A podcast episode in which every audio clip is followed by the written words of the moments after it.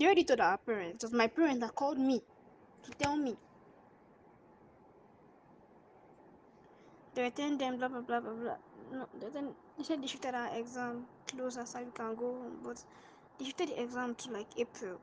And things can happen before April. They should just allow us to be going home. I want to go home tomorrow. I'm, I'm, I'm not left my hostel since today. Oh. I cannot go outside. I beg.